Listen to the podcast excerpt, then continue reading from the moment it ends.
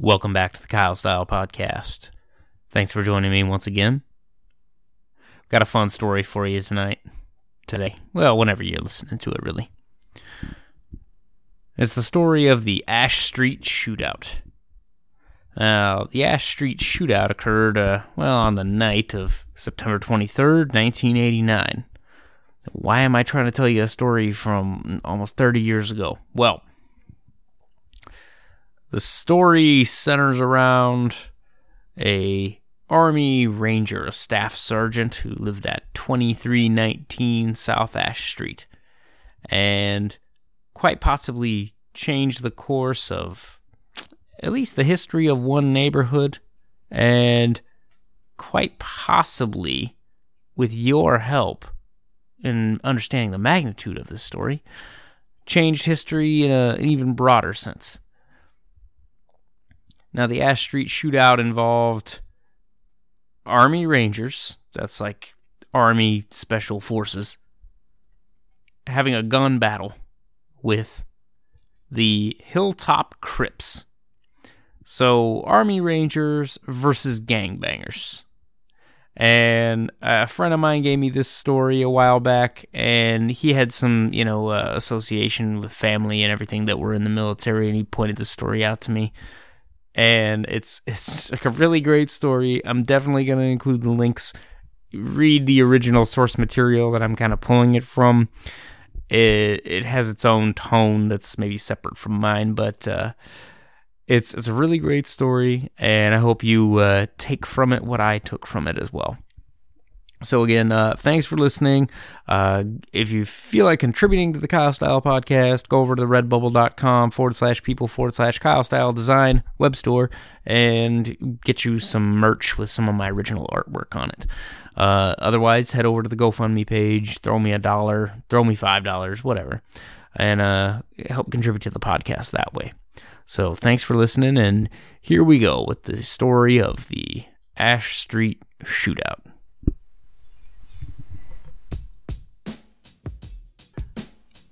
Staff Sergeant Bill Folk bought his house on Ash Street in 1987 on the southern border of the Tacoma neighborhood known as Hilltop.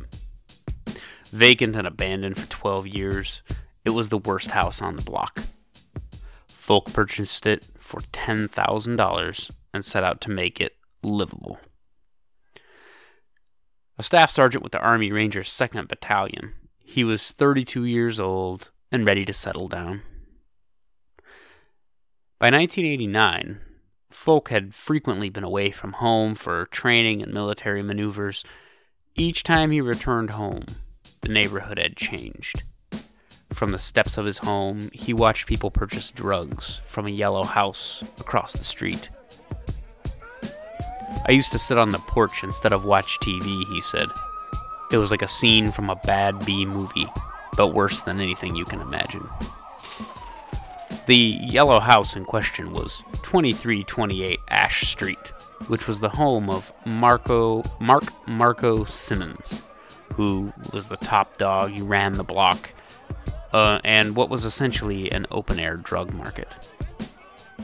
A neighbor at 2360 Ash Street, Shirley Luckett, then a 33 year old mother, described how her children were just completely unsafe, simply riding their bike to the store or wearing a red shirt, as in Bloods and Crips and Red and Blue. Luckett identified the activity at 2328 and began taking down license plate numbers and calling police in an effort to curtail all the drug and gang activity. Due to budget constraints, Police Chief Fjetland Fjetland, was unable to stem the tide and even had to pull patrol officers from the hilltop uh, neighborhood, you know, due to the budget constraints. Local news media began covering the story and the citizen efforts to police their own neighborhood. This brought a lot of attention, and the gang scaled back their drug operations as a result. This gang, later identified as the Hilltop Crips, apparently, according to Bill Folk, scaled back their operations such that on a normal day he would see around a hundred cars pull up in front of the house and you know, engage in drug deals. After the citizen action, it reduced down to 20. That really pissed them off, according to Folk. Folk had also installed a video camera in an upstairs room facing 2328 Ash Street. Folk organized a neighborhood barbecue in order to unite the neighborhood and show solidarity. Scheduled for 3 p.m. Saturday, September 23rd, he invited the whole neighborhood, friends, as well as some of his fellow Army Rangers, and he suggested that they come armed. During the barbecue, cars driven by gang members would drive slowly by, pointing their fingers like guns and mouthing the sound boom, boom with a jerk of the wrist, what they called gun finger.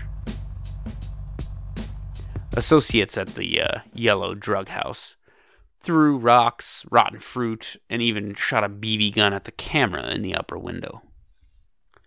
Folk and a few of his fellow rangers crossed the street to confront the group, who amounted mostly to what you could call kids, late teens and early 20s. Marco Simmons, the ringleader, was only 20 years old. Folk instructed them to cease and desist with their harassing behavior. The gangsters demanded Folk remove the video camera. Stop doing wrong, Folk replied.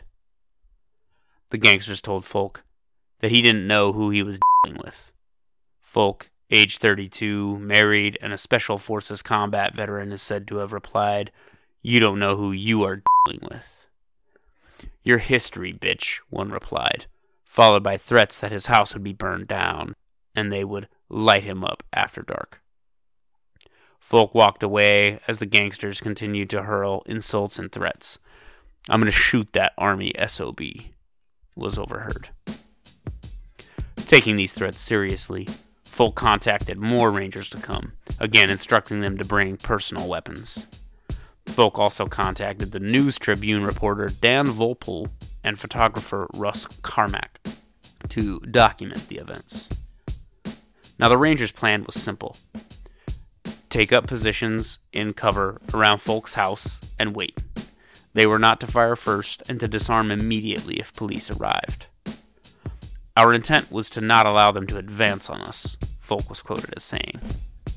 We knew there was the potential to get ugly. We decided we were going to stand our ground and not be pushed out.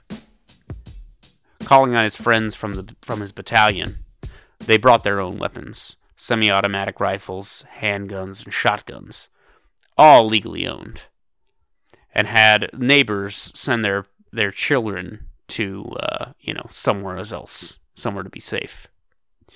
They drew up a plan using some of their army tactics. Folk, uh, you know, delineated between the friendlies, his neighbors' homes, and, you know, the allies in the neighborhood, and the enemy, the drug dealer's house. Don't shoot anybody if you don't have to, he told his rangers. Now Shirley Luckett had sent her children away to a, you know to a friend's house. Even she was armed with a 9 millimeter pistol. As night fell, a shot was fired in the air from a passing car. Folk and his rangers turned out the house and yard lights and waited. On the night of September 23rd, 1989, the opening shots came at 9:20 p.m., according to multiple witnesses. A Tacoma Police Department report states shots were heard and seen coming from the west side of the house. Small caliber automatic gunfire was also heard. Russ Carmack, the photographer, described the opening shots. All of a sudden, I hear a bang from across the street. Then it's boom, boom, boom. I'm hunkered down by this piece of wood among the cars. The bullets were whizzing past over my head. I've never been on the receiving end of the sound before. The zinging. Ranger William Edwards was in position on the front porch. He dove to the ground as rounds slammed into the front of the house. The Rangers returned fire at figures ducking and dodging among parked cars across the street. They were under attack by 15 to 20 members of the Hilltop Crips. More shots came in on the east side of the house. Ranger Russell Nolte crawled to cover as shots flew by mere feet over his head. Numerous muzzle flashes and shots began coming in from the east. There were at least three different shooters, according to the Tacoma police. Ranger Burr Settles was upstairs by the window with the video camera as a shot came through the window and showered him with broken glass. The Rangers returned fire again at the gunman taking cover behind parked cars. Shirley Luckett, meanwhile, lay on the floor of the living room with bullets whizzing by. It's something I would never want to be in again because it was frightening, she said. She dialed 911. The first police car came down the street lights and siren blaring. Russ Carmack is quoted as saying, All of a sudden, another round goes off. I have never seen smoke come out of a rear set of tires. This patrol car backed out, just squealing. The officers in the car reported 50 to 60 shots in less than a minute. According to Folk, one gang member attempted to rush the house. I guess he thought he was going to John Wayne it, as Folk put it, and was hit in the shoulder by one of the Rangers. Swarms of police began arriving, and the gangsters began fleeing.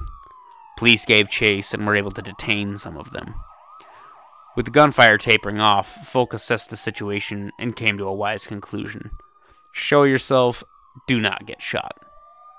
Carrying two pistols, a Browning 9mm, and a Colt 357, he placed them in a laundry basket in the laundry room and stepped onto the back porch. He was shoved down and spread eagle on the ground by a Tacoma police officer Who's in charge here? the officer questioned. I guess I am, Folk replied. What the b- is going on?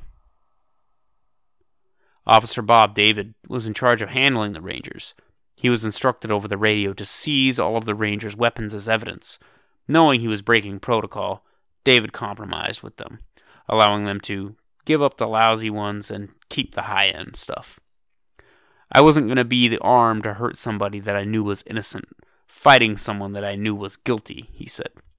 Sergeant Mike Miller, a mid level commander on the scene, gave the Rangers hell for not contacting police before the shooting.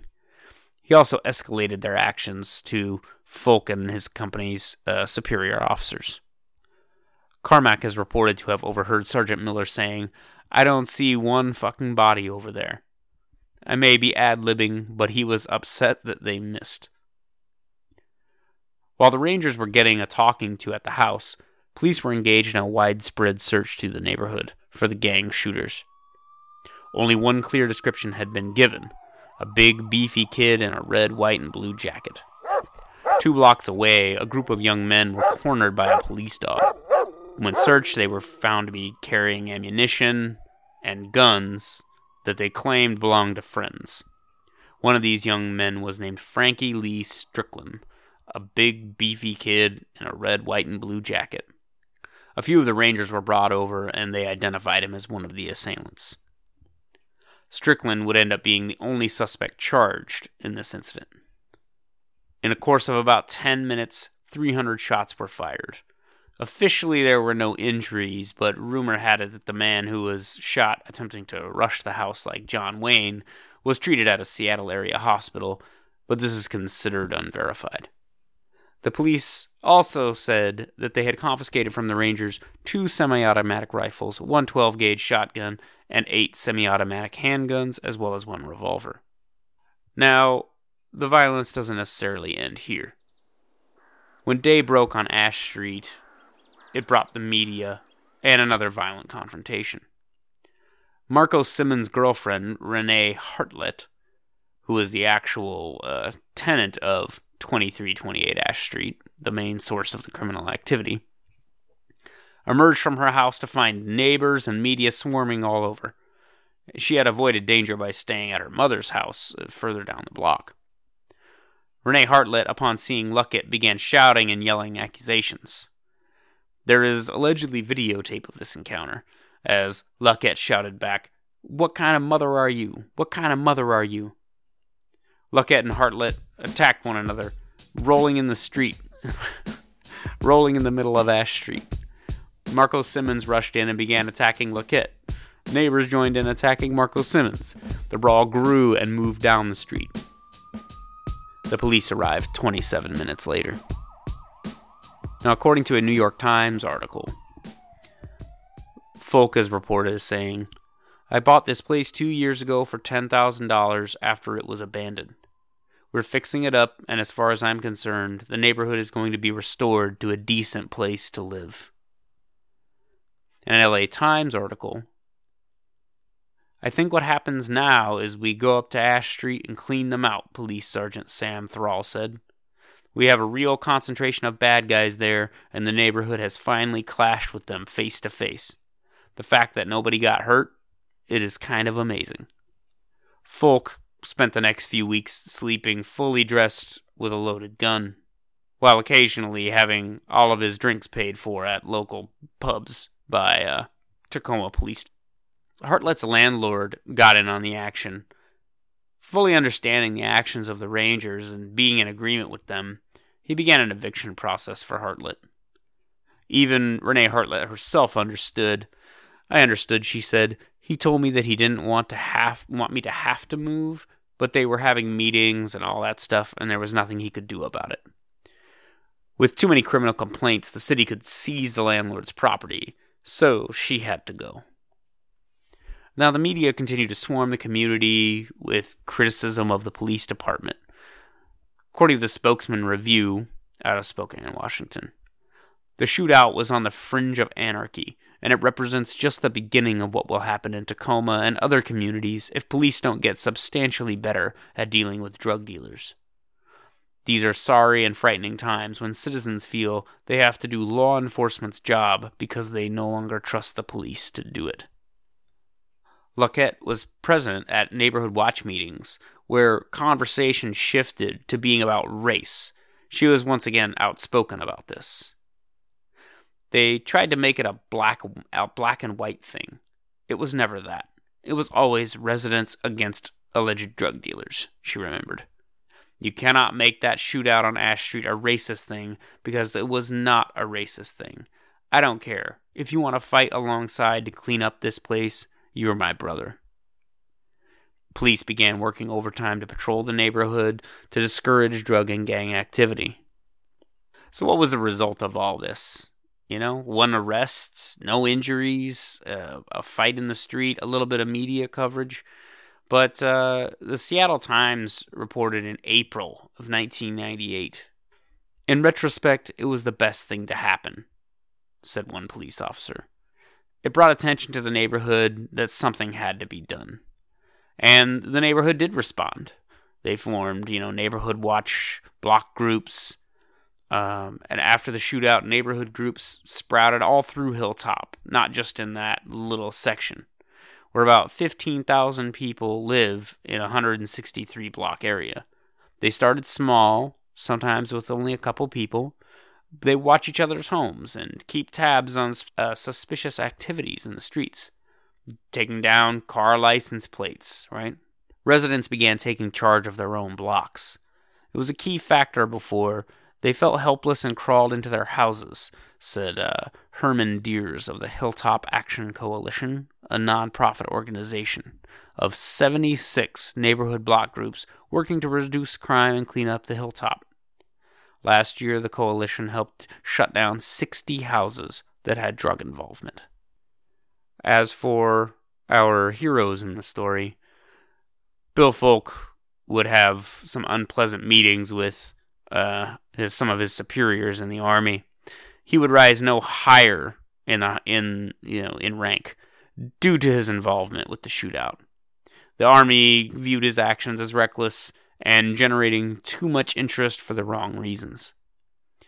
He left the army in 1993, but uh, as far as 2010, where I'm able to find the most recent uh, mention of this story, he had not left the hilltop neighborhood.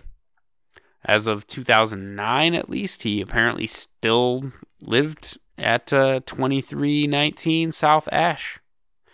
He had built additions to the house and, of course, repaired the bullet holes and broken windows. Folk stated, I like it here. I like this neighborhood. And again, the Seattle Times in 1998 reported one uh, resident saying, People aren't so afraid to let children play in the street anymore. It's opened up. Neighbors are getting to know neighbors. People are helping people.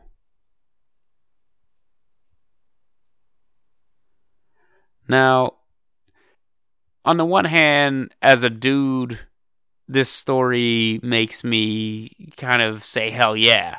You know, it's a little bit Gran Torino. You, uh, you lock and load and you shoot at the bad guys and you take your neighborhood back by force. Well, at the same time, that is pretty reckless and irresponsible. Just go blasting off in a neighborhood in the middle of the night. Well, not the middle of the night, but you know, late at night and shooting at people and they're shooting back and eh, who knows who could be, you know, caught in the crossfire. And yet, you know, Bill Folk maybe he he fell on his sword a little bit standing up for his neighborhood. And it seems as though the result was positive ultimately. I mean, you have police saying it was positive and you know, go out maybe about a decade and it seems that the hilltop neighborhood was cleaned up. You know, it, it cleaned up at least enough to not be horrifically terrifying, right? To not be overrun by drugs and gangs and thuggery.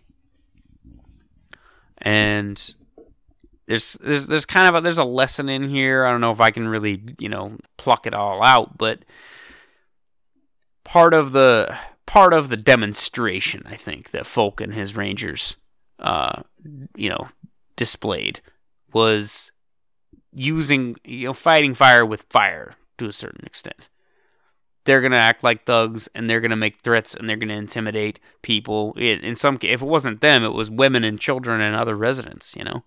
But you're talking to, you know, you know when they're making threats to someone who's been in firefights, right? Uh, it's not so convincing.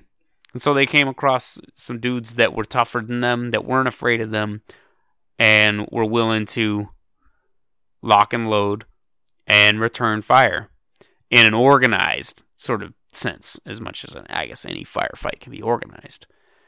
And in that specific instance, you know, you have to think about the context that it's happening in, right? That specific neighborhood and the layout is a certain way. And um, I'll try to post the pictures because I was trying to verify this story. And what I was able to find is that there's sort of that, you know, there's the legend and then there's actual news stories, and then you actually find these, look for some of these names, and they have, you know, they have social media profiles and accounts and everything, and they they seem to be real people. Like the the story stands up, it holds water to a certain extent. So you go on Google Maps and you go to the Street View and you can find these actual addresses, and it's very interesting to to see the um, you know the actual actual houses and you kind of get a, a feel for the layout of the neighborhood and i think that in that specific context those army rangers knew what they were doing. They understood what was at stake. They understood their uh, situation. They had a little bit of uh, doctrine as far as their conduct right? Uh, they weren't looking to just shoot at everybody. It was specifically you know gangbangers, right? And these these hilltop Crips apparently have uh, you know suffered major decline ever since you know at least this this event, and then the further community involvement by being emboldened by the actions of these rangers. And so, yeah, I mean it's a balance, right? I mean on the one hand, it's like super hype, kind of awesome story. It's like you know Gran Torino. It's uh, it's uh, taking back the neighborhood, right? and then at the same time that's how bad it was right like that was it was that bad. I mean you're talking about dudes who again have been in firefights. They're deciding nah we need to get armed and we need to be ready. Like that's how bad it was. And they knew how bad it was because they you know they lived there. And you know luckily they were able to kind of pull off this uh, no, zero kill operation and at least, you know, at least have maybe a positive impact for a decade, maybe two. You know, who knows? Uh, maybe maybe it could kind of permanently changed the neighborhood around, and uh, it uh, it makes you it makes you wonder what other bad neighborhoods in this country are like.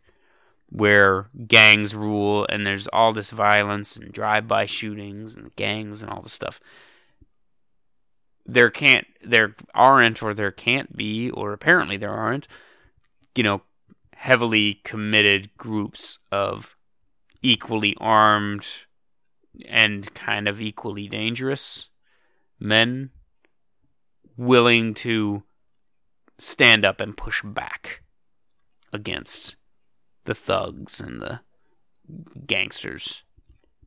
Maybe if we had a little bit more of that, maybe things in places like Chicago or, you know, LA, Detroit, maybe those things wouldn't be so out of hand. So, anyways, uh, yeah, that's the Ash Street shootout story. Uh, Army Rangers versus gangsters with enhanced uh, jiggy special effects for your, your for your enjoyment and uh, welcoming myself back a little bit. I feel like I keep I keep delaying putting out new content, and I appreciate the uh, listeners' patience and everything else. But I know everybody's watching the presidential debates and the elections and all that stuff, so. Uh, if you want to support the podcast because you really enjoyed this and it was very insightful, because of course it obviously was, uh, head over to the uh, well the redbubble.com forward slash people forward slash Kyle Style Design store and purchase some uh, original artwork by me on various swag to enhance your life with uh, and adorn your life with beautiful artwork, and I get a portion of the proceeds. Uh, or just head over to the GoFundMe page, throw me a couple dollars, and uh, you'll be contributing to the podcast that way. Got some more uh, some more good stuff lined up for you here in the next uh, couple weeks, and not all of it is time consuming as some of these are. So, again, I'm hoping to get more content to you faster, right? More quality content, try to maintain quality while bringing it to you faster because I appreciate you. You listen to me. No one else listens to me. Oh, no one else does. I'm just kidding. I'm building my listener base, and you're a part of it, and I appreciate that. Thanks for listening. Make sure to uh, share me around. Uh, find me on, rate me, and uh, let me articulate that. Rate. It's a T, not a P. Uh, rate me on, uh, you know, iTunes and share me on SoundCloud. Leave me comments and uh, follow me on Twitter at K Style Podcast. And wait, I'm also on Stitcher and Podcast Addict. Podcast Addict is a fantastic app to download, organize, sort, listen to, and play back your uh, your favorite podcasts. Which, of course, Kyle Style Podcast should be at the very top of the list, right? So check me out on all these various platforms. I'm everywhere. Okay, you're running out of excuses to not listen to Kyle. Thanks for listening. Bye bye.